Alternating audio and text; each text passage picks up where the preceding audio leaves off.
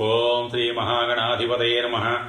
ఓం నమో భగవతే వాసుదేవాయ. ఓం శ్రీమాత్రే నమ. ఓం శ్రీ గురుభ్యో నమ. శ్రీదేవి భాగవతం ఇరవై ఎనిమిదవ భాగం. చతుర్థ స్కందం. సౌనకాది మహామునులారా సర్వజ్ఞుడైన వ్యాసుడు సన్నిధిలో దొరికేసరికి జనమేజయుడు తన సందేహాలను అన్నింటినీ తీర్చుకోవాలనుకున్నాడు. ఒక్కసారిగా చాలా ప్రశ్నలు గుప్పించాడు. వ్యాస మహర్షి నువ్వు సర్వజ్ఞుడివి వంశచరిత్రలు అన్నీ తెలిసినవాడివి మా వంశాన్ని నిలబెట్టినవాడివి కనుక అడుగుతున్నాను. దయచేసి నా సందేహాలు తీర్చు. సూరసేన సుతుడైన వసుదేవుడికి శ్రీహరి పుత్రుడుగా జన్మించాడని కథ విన్నాను. దేవకి వసుదేవులను కంసుడు కారాగారంలో బంధించాడని వారికి పుట్టిన ఆరుగురు బిడ్డలను సంహరించాడని అష్టమ గర్భంగా శ్రీహరి కారాగారంలోనే జన్మించాడని అటుపైని గోకులానికి చేరాడని అంతటి కుమారుడున్న దేవకీ వసుదేవులకు కారా కారాగారవాసం తప్పలేదని విన్నాను. ఇలా ఎందుకు జరిగింది? ఈ దంపతుల పూర్వజన్మ సుకృతమా? దుష్కృతమా? ఇది వీరికి ఒక ఆడపిల్ల పుట్టినదని ఆ పసిబిడ్డను కంసుడు నేలకు విసిరి కొడితే ఆకాశంలోకి ఎగిరి అష్టభుజగా మారిందని విన్నాను. నిజమేనా? ఈ పసిపాల ఎవరు? శ్రీకృష్ణుడి గృహస్థ జీవితం ఎలా సాగింది? అతడికి చాలామంది భార్యలు ఉండేవారని తెలిసింది. అతడి దేహత్యాగానికి సంబంధించి కొన్ని కింవదంతులు వ్యాప్తిలో ఉన్నట్టున్నాయి. వాటికేమి గాని అసలు ఏమి జరిగిందో తెలిసిన వాడవు నువ్వు. ఆ సత్యం నాకు ఎరుకపరచు. బదరికాశ్రమంలో తపస్సు చేసుకునే నరనారాయణులే ఇంద్రోపేంద్రులని వారే కృష్ణార్జునులని నారదాది మహర్షులు చెబుతూ ఉంటారు. ఇది ఎలా సాధ్యమయ్యింది? శాంతంగా తపస్సు చేసుకునే మహర్షులు క్షత్రియులుగా ఎందుకు జన్మించారు? దీనికి ఏదైనా శాపకారణం ఉందా? ఒక బ్రాహ్మణుడి శాపం వల్ల యాదవ వంశం నచి నశించిందని గాంధారీ శాపం వల్ల కృష్ణుడి వంశం అంతరించిందని అంటారు. నిజమేనా?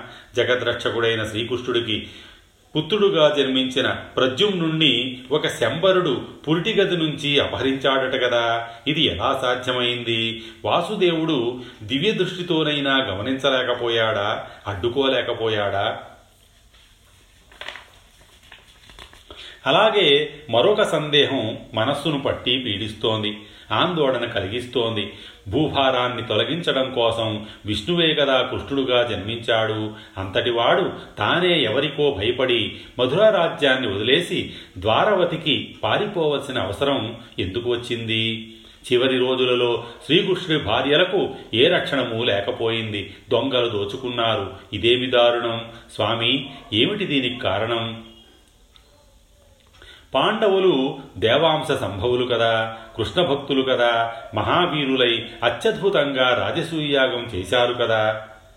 అయినా అడవుల పాలయ్యారు ఎన్నో కష్టాలు పడ్డారు. వారు చేసిన పాపం ఏమిటి? యజ్ఞఫలం ఏమైనట్టు? అగ్నిగుండం నుంచి లక్ష్మీదేవిలా జన్మించిన ద్రౌపది సాధ్వికి జీవితమంతా దుఃఖమయంగానే సాగింది. ఒకటి గడిస్తే ఒకటిగా కడగండ్లు నిండు సభలో దుశ్శాసనుడు జుట్టు పట్టుకుని ఈడ్చాడు. రజస్వలగా ఏకవస్త్రగా ఉన్నదానికి ఈ అవమానం జరిగింది. విరాటుడి కొలువులో సైరంధ్రిగా తలదాచుకుంది. కీచక జయద్రథులు చేసిన అవమానాలు భరించింది. వీటన్నిటికీ కారణం ఏమిటి? ఏ జన్మలో చేసుకున్న పాపం? సదాచార సంపన్నులైన పాండవులు భీష్మద్రోణులను మోసంతో సంహరించారు. జగత్తు నశ్వరమని తెలియనివారా తెలుసు. అయినా రాజ్యలోహం వారిని దారి తప్పించింది. దీనికి వాసుదేవుడి వత్తాసు మరీ విడ్డూరం. చివరికి వంశనాశనం అయ్యింది ఎవరు ఏమి బాముకున్నారు గనక? రాజ్యలోహంతో యుద్ధాలు చేసి యోధులను చంపి ఆ నెత్తురుకూడు తింటూ అదే వైభోగం అనుకునే కన్నా భిక్షాటనమో శిల్పాటనమో ఉత్తమోత్తమం. వ్యాసర్షి విచ్ఛిన్నం కాబోతున్న మా వంశాన్ని ఒకప్పుడు నువ్వు స్వయంగా కాపాడావు. దేవర న్యాయంగా గోడకులను పుట్టించావు. అచిరకాలంలోనే అది నీ కళ్ళ ఎదుటనే క్షీణించి ఈ దశకు వచ్చింది. ఒంటి ఊపిరితో మిగిలింది. నా తండ్రి పరీక్షిత్తు ఒక తపస్విని. అవమానించడం అనేది చాలా అనూహ్యమైన సంఘటన. ఏ క్షత్రియుడు చెయ్యని ఈ ఘోరాన్ని మా తండ్రి ఎందుకు చేశాడు? ఎలా చేశాడు? నాకేమీ అర్థం కావడం లేదు. మహానుభావ ఇవి ఇలాంటివి సందేహాలు నన్ను తొలిచేస్తున్నాయి. వివరంగా చెప్పి నా మనస్సును కుదుటపరచు. జనమేజయ ఏమి చెప్పమంటావు? అన్నింటికీ ఏకైక కారణం కర్మ. దాని గతి విలాసాలు తెలుసుకోవడం దేవతలకే సాధ్యం కాదు. ఇంకా మానవుల సంగతి చెప్పాలా? ఈ త్రిగుణాత్మకమైన జగత్తులో దేని పుట్టుకైనా కర్మానుసారమే జరుగుతుంది అనడంలో సందేహం లేదు. జీవులు అనాది నిధనులు కర్మ బీజ సముద్భవులు రకరకాల జన్మలు ఎత్తుతున్నారు. పుడుతున్నారు గిడుతున్నారు. ఇదంతా కర్మానుసారమే జరుగుతోంది. కర్మరహితంగా దేహ సంయోగం ఉండదు. శుభ అశుభ శుభాశుభ మిశ్ర రూపంగా కర్మలు మూడు విధాలు. వీటినే పుణ్యకర్మలు పాపకర్మలు పాప పుణ్య సమ్మిశ్రిత కర్మలు అని కూడా అంటారు. జనమేజయ ప్రతి జీవికి సంచిత కర్మ. అంటే పూర్వజన్మలలో సంపాదించుకున్నది ప్రారబ్ధ కర్మ. వర్తమానంలో సంపాదించుకున్నది ఆగామి కర్మ అంటే రాబోయే కాలానికి చెందినది అని మూడు కర్మలు తప్పక ఉంటాయి. సుఖదుఖాలకు ఇవే కారణం. ముసలితనం శోకం హర్షం మృత్యువు కామ క్రోధాది అరిషడ్వర్గము ఇవన్నీ దేహగత గుణాలుగా కనపడతాయి. కానీ వీటన్నింటికీ మూలం కర్మమే. ప్రాణికోటిలో చరాచర జగత్తులో ఏదైనా సరే పుట్టడం మొదలుకొని గిట్టడం వరకు ప్రతి సంఘటన ప్రతి ఆలోచన ప్రతి కదలిక కర్మఫలమే. బ్రహ్మాది దేవతలు సూర్య చంద్రులు అంతా కర్మానుబద్ధులై సంచరించేవారే. కర్మ అనాది నిధనం ఆది అంతము లేనిది నిత్యం. ఈ దృష్టితో జగత్తు నిత్యమా అనిత్యమా అనే చర్చ ప్రాచీన కాలం నుంచి జరుగుతోంది. ఇప్పటికీ మునీశ్వరులు ఆ తర్కంలోనే మునిగి ఉన్నారు. మాయావరణంలో చిక్కుకుంటే జగత్తు నిత్యంగానే భాషిస్తుంది కారణం ఉండగా కార్యాభావం అంటే కార్యం జరగకపోవడం ఎలా ఉంటుంది? అన్నింటికి అన్ని వేళల మాయ అనేది నిత్య నిత్యతా కారణం. ఈ జగత్తు అంతా కర్మ నియంత్రితమై తిరుగుతోంది. విష్ణుమూర్తి అంతటి వాడు గర్భవాసాలు చేస్తున్నాడు. వైకుంఠ భోగాలను విడిచిపెట్టి మత్స్యాది క్షుద్ర జంతువులుగా గర్భవాస దుఃఖం అనుభవించాడంటే కర్మ కాకపోతే ఏమిటి కారణం? మలమూత్రాలతో నిండిన గర్భకోశంలో తొమ్మిది పది నెలల పాటు నివసించే నరకాన్ని ఎవడైనా కోరుకుంటాడా? ఇదేమైనా వనవిహారమా? జలకాలాట? హంసతూలిక తలపమా కోరుకోవడానికి? కాళ్ళు చేతులు ముడగదీసుకొని అధోముఖంగా పడుకునే అవస్థను తెలిసినవా తెలిసి ఉన్నవాడెవడు కోరుకోడు.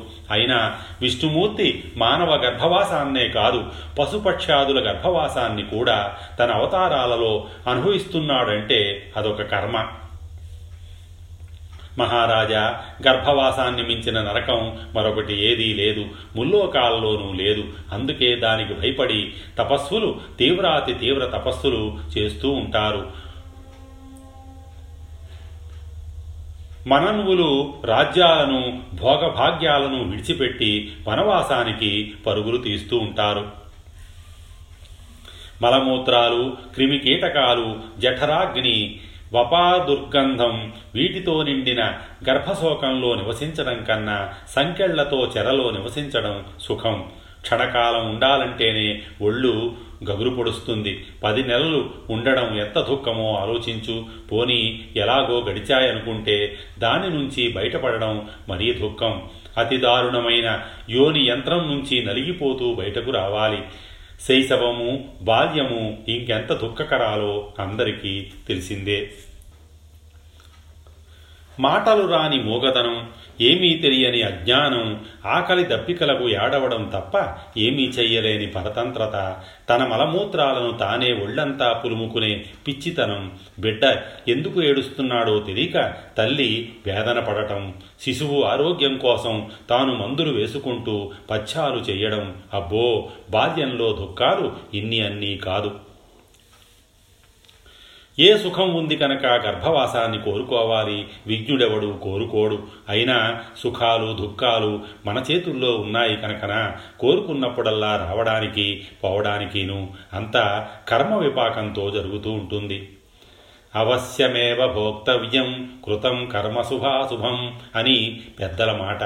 దేవతలతో సహా సకల ప్రాణికోటికి ఇది తప్పదు. జనమేజయ తపస్సు దాన ధర్మాలు యజ్ఞయాగాలు ఆచరించడం ద్వారా మానవుడు ఇంద్ర పదవిని పొందుతాడు. ఆ పుణ్యం క్షీణించిపోతే ఇంద్రుడైన స్వర్గం నుంచి పడిపోక తప్పదు. విష్ణుమూర్తి రామావతారం ధరించినప్పుడు దేవతలు వానరులుగా అవతరించి సహకరించారు. కృష్ణావతారంలో యాదవులుగా జన్మించి అనుచరులయ్యారు. ఇలా ప్రతి యుగంలోనూ విష్ణుమూర్తి అవతారాలు ధరిస్తూ ఉంటాడు. ధర్మ సంరక్షణ చేస్తూ ఉంటాడు. ఇదొక ధర్మచక్రం. రాక్షసులను తానే స్వయంగా సంహరించడం విష్ణుమూర్తికి కర్తవ్యం. అందుకోసం ధరించినదే కృష్ణావతారం. ఆ కథ అడిగావు కదా చెబుతున్నాను ఆలకించు. దేవకీ వసుదేవుల జన్మ వృత్తాంతం. ఒకప్పుడు కశ్యపుడు అంటే బ్రహ్మదేవుడి మనవడు యజ్ఞం చేస్తూ వరుణుడి గోవును అపహరించి తెచ్చాడు. అతడు వచ్చి ఎంత బతిమాలినా తిరిగి ఇవ్వలేదు. దానితో వరుణుడికి కోపం వచ్చింది. మానవ జన్మ ఎత్తి భూలోకంలో గోపాలుడుగా జీవించమని శపించాడు. నీ భార్యలిద్దరూ నీతో పాటే మానవ జన్మలు ధరిస్తారు. ఆవుకి దూరమై మా దూడలు విలపిస్తున్నాయి. అలాగే నీ భార్యలు పుత్రశోకంతో విలపిస్తారు అని వరుణుడు శపించి రుసరుసలాడుతూ వెళ్ళి విషయమంతా బ్రహ్మదేవుడికి విన్నవించాడు. బ్రహ్మదేవుడు కశ్యపుడిని పిలిపించి వరుణుడి గోవును అపహరించినందుకు నిందించి పరమదారుణము సర్వపాప కారణము అయిన లోభగుణాన్ని వదులుకోమని హితవు చెప్పి మర్యాద రక్షణ కోసం తాను అలాగే శపించాడు. భార్యలిద్దరితోనూ భూలోకంలో అంశావతారంగా జన్మించి యదువంశంలో గోపాలుడిగా జీవించమన్నాడు. అలాగే కశ్యపుడు వసుదేవుడుగా అతడి భార్య అదితి దేవిగా మరొక భార్య సురస రోహిణీదేవిగా జన్మించారు. కశ్యపుడి భార్యలలో దితి అదితులిద్దరి మధ్య సవతిపోరు ఎప్పుడూ సాగుతూ ఉండేది. ఒక సంఘటనతో మనసు కష్టపెట్టుకున్న దితి తన సవతి అదితికి శాపం ఇచ్చింది.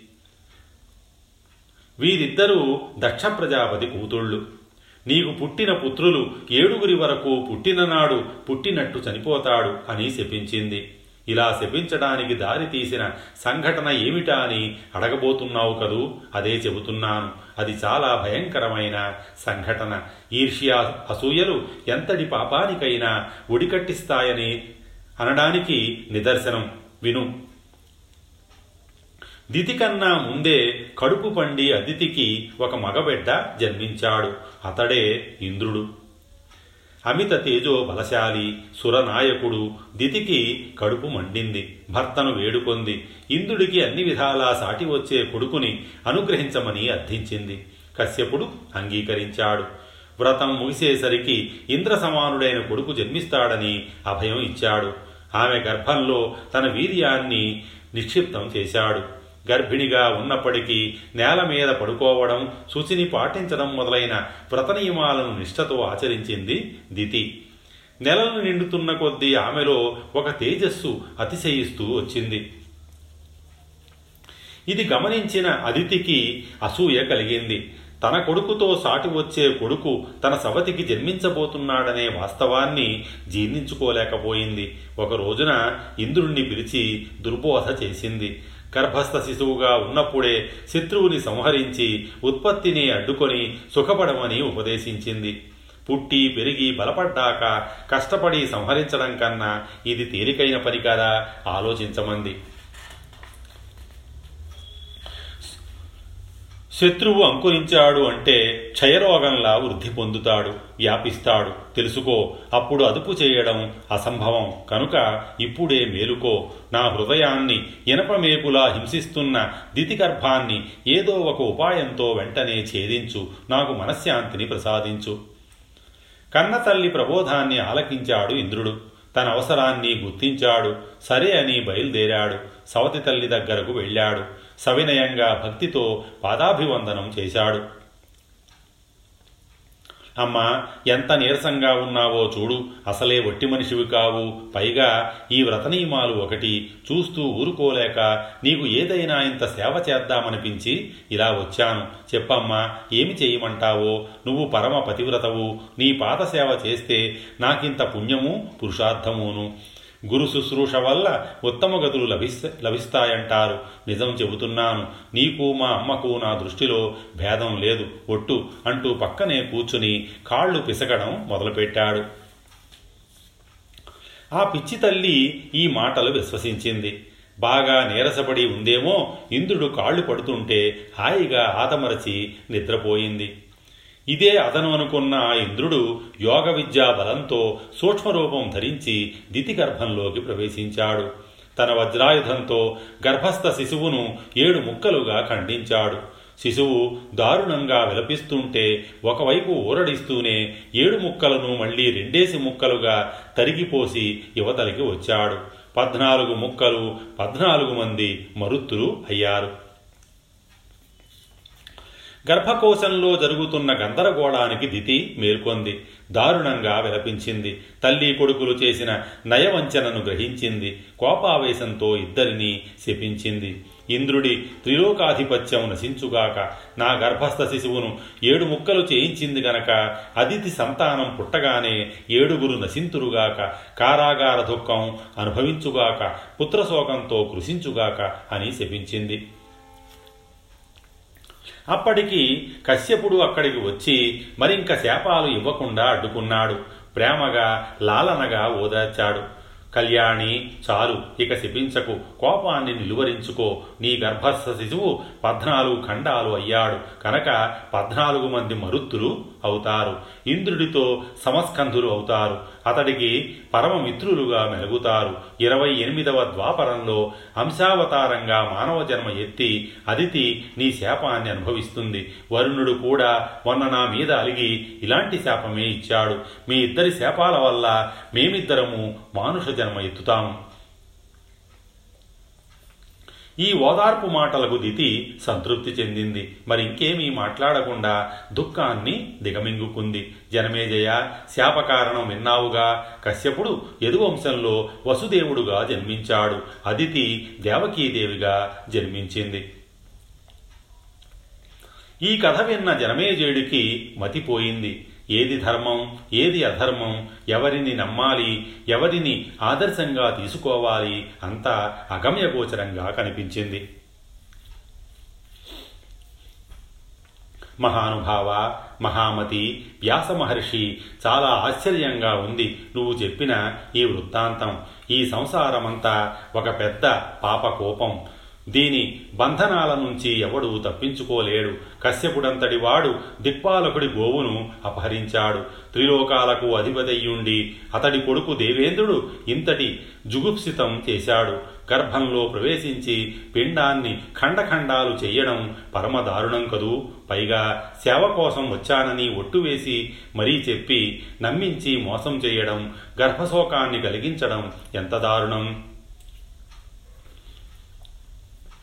ధర్మానికి శాసకుడు ముల్లోకాలకు రక్షకుడు అయిన ఇంద్రుడే ఇంతటి నీచానికి ఒడికట్టాలంటే ఇంకా ఈ లోకంలో ఎవరు ఏది చేస్తే మాత్రం తప్పు తప్పవుతుంది? కురుక్షేత్ర మహాసంగ్రామంలో అందరూ దారి తప్పినవారే భీష్ముడు ద్రోణుడు కృపుడు కర్ణుడు ధర్మరాజు అంతా అందరూ ధర్మం తప్పారు. వీరందరికీ శ్రీకృష్ణుడు ప్రేరకుడు కావడం మరీ వింత. సంసారం నిస్సారమని తెలిసిన మహామేధావులే వీరంతా. దేవాంశ సంభూతులే వీరంతా. ధర్మతత్వరులే వీరంతా. అందుకేనా అంత నింజంగా ప్రవర్తించారు? మహర్షి వీరి కథలు విన్నాక ఇక ధర్మం పట్ల ఆసక్తి ఎవరికి ఉంటుంది? ధర్మానికి ప్రమాణం ఏమిటి? ఇది ధర్మము అని దేనిని ఎలా నిశ్చయించడం? ఎవరిని అనుసరించడం మహాత్మా నాకు మతిపోతోంది.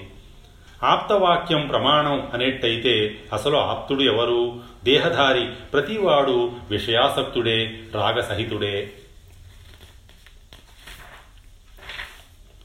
రాగం వల్లనే కదా ద్వేషం పుట్టేది. ఒకరి పట్ల రాగం ఉంది అంటే మరొకరి పట్ల ద్వేషం ఉన్నట్టే. తన ప్రయోజనం దెబ్బతింటే కొందరి పట్ల రాగము కొందరి పట్ల ద్వేషము ఆవిర్భవిస్తాయి. ద్వేషం వల్ల అసత్యవచనం సంభవిస్తుంది. స్వార్థ సిద్ధి కోసం భయంతో అబద్ధాలు ఆడటం తప్పనిసరి అవుతుంది. జరాసంధుణ్ణి చంపడం కోసం శ్రీ మహావిష్ణువంతటి వాడు బ్రాహ్మణ రూపం ధరించాడు. అన్ని ధర్మాలు తెలిసి మోసం చేశాడు. ఇక ఆప్తుడు ఎవరు? ప్రమాణం ఏమిటి? యజ్ఞ సందర్భంగా అర్జునుడు ఇంతే చేశాడు. బ్రాహ్మణ రూపంలో వచ్చి మత్స్యయంత్రాన్ని ఛేదించడం. ఇక నా బొంద యజ్ఞమేమిటి? శమదమాలు ప్రాథమిక ధర్మాలు లేకపోయాక ఎందుకు చేసినట్టు? పరలోక పదార్థం కోసమా? కీర్తి కోసమా? మరి ఇంకా దేనికోసమైనానా? ధర్మానికి నాలుగు పాదాలని వేదం చెబుతోంది. వాటిలో సత్యం మొదటిది శౌచం రెండవది దయ మూడవది దానం నాలుగవది. ఇవే లేకపోయాక ఇక ధర్మం ఎలా నిలుస్తుంది? ధర్మం లేకపోయాక చేసిన పని ఆశించిన ఫలితాలను ఎలా ఇస్తుంది? ఇంతటి ప్రధానమైన ధర్మం పట్ల ఎవడికి ఒక పట్టుదల గాని ఒక ధ్యాస గాని ఒక స్థిరమైన ఆసక్తి గాని ఉన్నట్టు ఎక్కడా కనిపించడం లేదు. धर्महीनं कृतं कर्म कथं तत्फलदं भवेत्। धर्मे स्थिरा मतिः क्वापि न कस्यापि प्रतीयते। ఉద్దేశపూర్వకంగా మోసం చేయడానికే విష్ణుమూర్తి వామనుడయ్యాడు. జగత్ప్రభు బలిచక్రవర్తిని మోసగించాడు. బలిచక్రవర్తి సామాన్యుడా నూరు యజ్ఞాలు చేశాడు. వేదాజ్ఞలను తూచా తప్పకుండా పాలించాడు. ఏనాడు ధర్మం తప్పలేదు. దానం అతని శీలం. సత్యవాది జితేంద్రియుడు అంతటి వాణ్ణి అకస్మాత్తుగా అధపాతాళానికి అణగదొక్కాడు శ్రీమన్నారాయణుడు. మహర్షి ఇంతకీ ఆ ఇద్దరిలో ఎవరు ఎవరిని జయించినట్టు బహుపురాణకర్తవు నువ్వే చెప్పాలి మరి. జనమేజయ సందేహమేముంది? విజయం బలిచక్రవర్తిదే. యావత్ భూగోళాన్ని దానం చేసిన మహానుభావుడు అతడైతే మాట వరుసకు త్రివిక్రముడు అనిపించుకున్న శ్రీ మహావిష్ణువు మోసం కోసం వామనుడైపోయాడు. అంతేకాదు రాజేంద్ర విష్ణుమూర్తి బలిచక్రవర్తికి ద్వారపాలకుడు కూడా అయ్యాడు. నువ్వన్నట్టు సకల ధర్మాలకు సత్యమే మూలం. అయితే దేహధారులకు అది దుస్సాధ్యం. మాయాశక్తి కడుంగడు బలీయసి.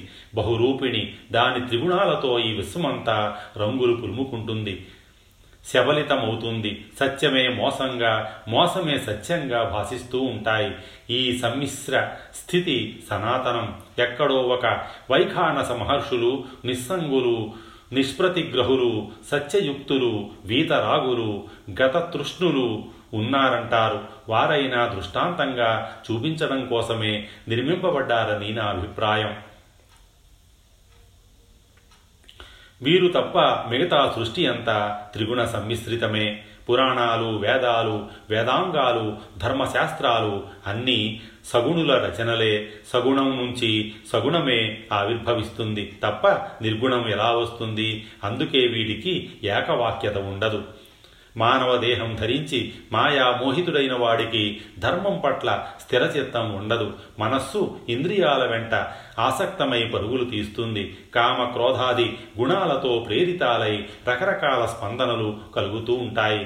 బ్రహ్మాది స్తంభ పర్యంతము సకల విశ్వము మాయా మోహితమే. ఆ మాయ వీటితో క్రీడిస్తోంది.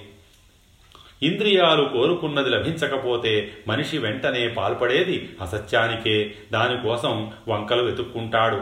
కామ క్రోధాదులను మించిన శత్రువులు లేరు. ఇవన్నీ కలిసి మానవుణ్ణి పాపకోపంలోకి పడదోస్తాయి. వీటికి వసుడైన మనిషి మరింక మంచి చెడ్డలను గుర్తించలేడు. ఈ పని చెయ్యదగినది ఈ పని చెయ్యకూడనిది అనే వివాకం వివేకం కోల్పోతాడు.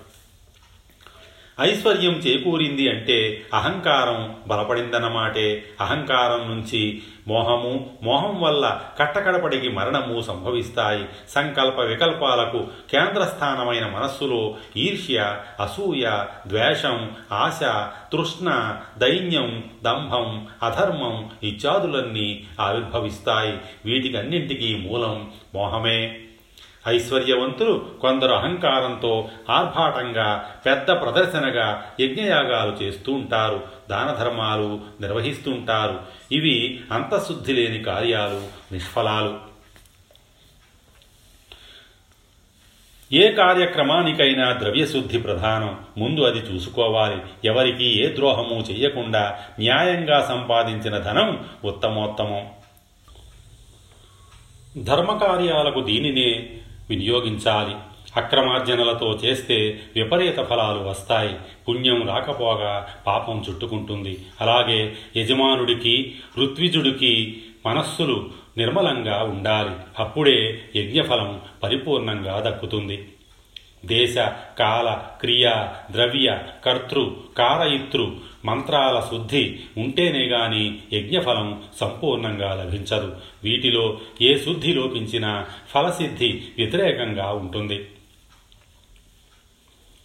శత్రునాశము స్వీయ వృద్ధి కోరితే స్వీయ నాశము శత్రువృద్ధి జరుగుతాయి.